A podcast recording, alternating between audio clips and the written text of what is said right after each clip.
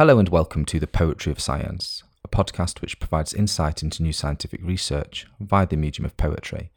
I'm your host, Dr. Sam Illingworth, and each week I'll be introducing you to some of the latest scientific findings and sharing a selection of science themed poetry. If you enjoy this podcast, then please consider giving it a rating and leaving some feedback in your podcast directory of choice. And if you really enjoy it, then why not share it with a friend? After all, we could all do with a little bit more poetry in our lives. In this episode, I'll be exploring new research which has found that sponges leave trails on the sea floor in the Arctic deep sea.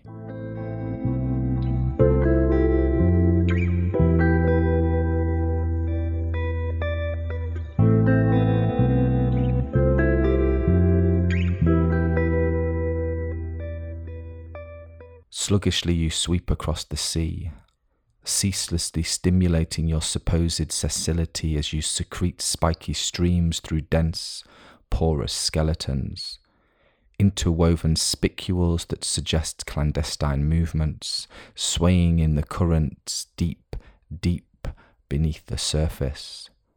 A hidden sanctuary of shifting shapes that stray from sight, strategies of survival below submerged peaks, and shattered sentiments.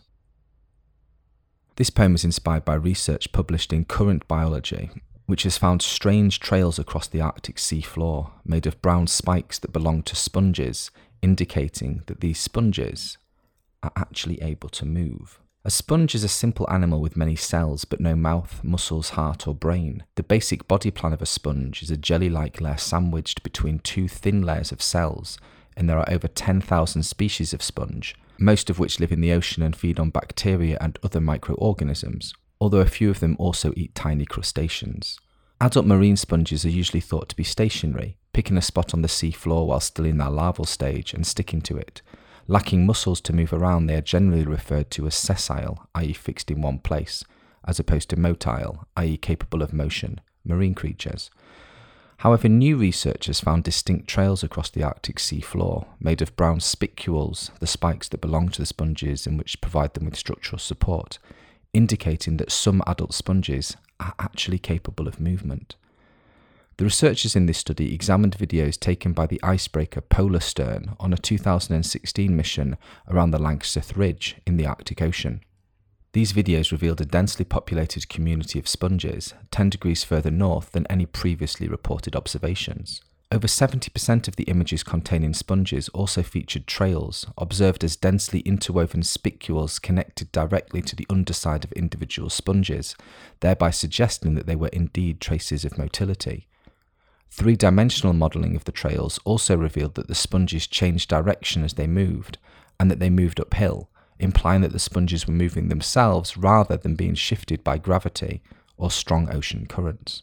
This is the first time that abundant sponge trails have been both observed in a sponge's natural habitat and directly attributed to sponge mobility. Further research is now needed to better understand exactly why these sponges would move, although it is believed that they may need to do so in order to better access food in the sparse Arctic environment. Now that you've heard the science, let me read the poem to you again. Sluggishly you sweep across the sea, ceaselessly stimulating your supposed sessility as you secrete spiky streams through dense, porous skeletons. Interwoven spicules that suggest clandestine movements, swaying in the currents deep, deep beneath the surface. A hidden sanctuary of shifting shapes that stray from sight strategies of survival below submerged peaks and shattered sentiments.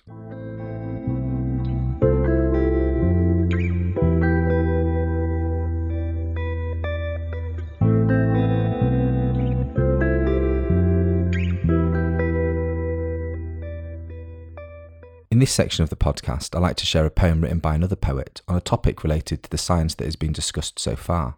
In this episode, I'll be reading The Sponge by Joshua Mehigan. Joshua Mehigan is an American poet who was born in upstate New York in 1969. He earned a BA from Purchase College and an MFA in creative writing from Sarah Lawrence College, and his poetry collections include The Optimist, published in 2004, and Accepting the Disaster, published in 2014. Mehigan has also received a Pushcart Prize, the Dogwood Poetry Prize, and fellowships from the NEA and the Guggenheim Foundation. The Sponge by Joshua Mehigan. None of us understands our story better than this non entity, unconscious slip of nature, nonetheless our common parent dilating at the bottom of the sea. The parent too of octopus and pony, of reefs and villages, once it was strange simply for being not a rock itself, not rock, but a blank sleep on a rock shelf and deeply sympathetic to the rock to see and sea dust washing through its skin, it knows, although it doesn't know it knows, that minds and their milieu are all one thing. Some see its way of thinking, most not yet.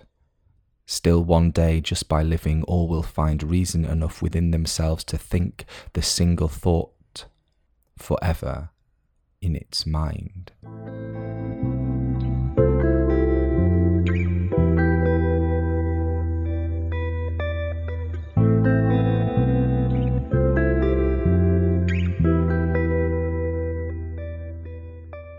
Thank you for listening to the Poetry of Science. If you want to find out more about the scientific study featured in this episode or read any of the poems in full, then please visit the show notes at scipoetry.podbean.com. That's scipoetry.podbean.com, where you can also find out how to get in touch with any questions or comments you might have. Thanks for listening.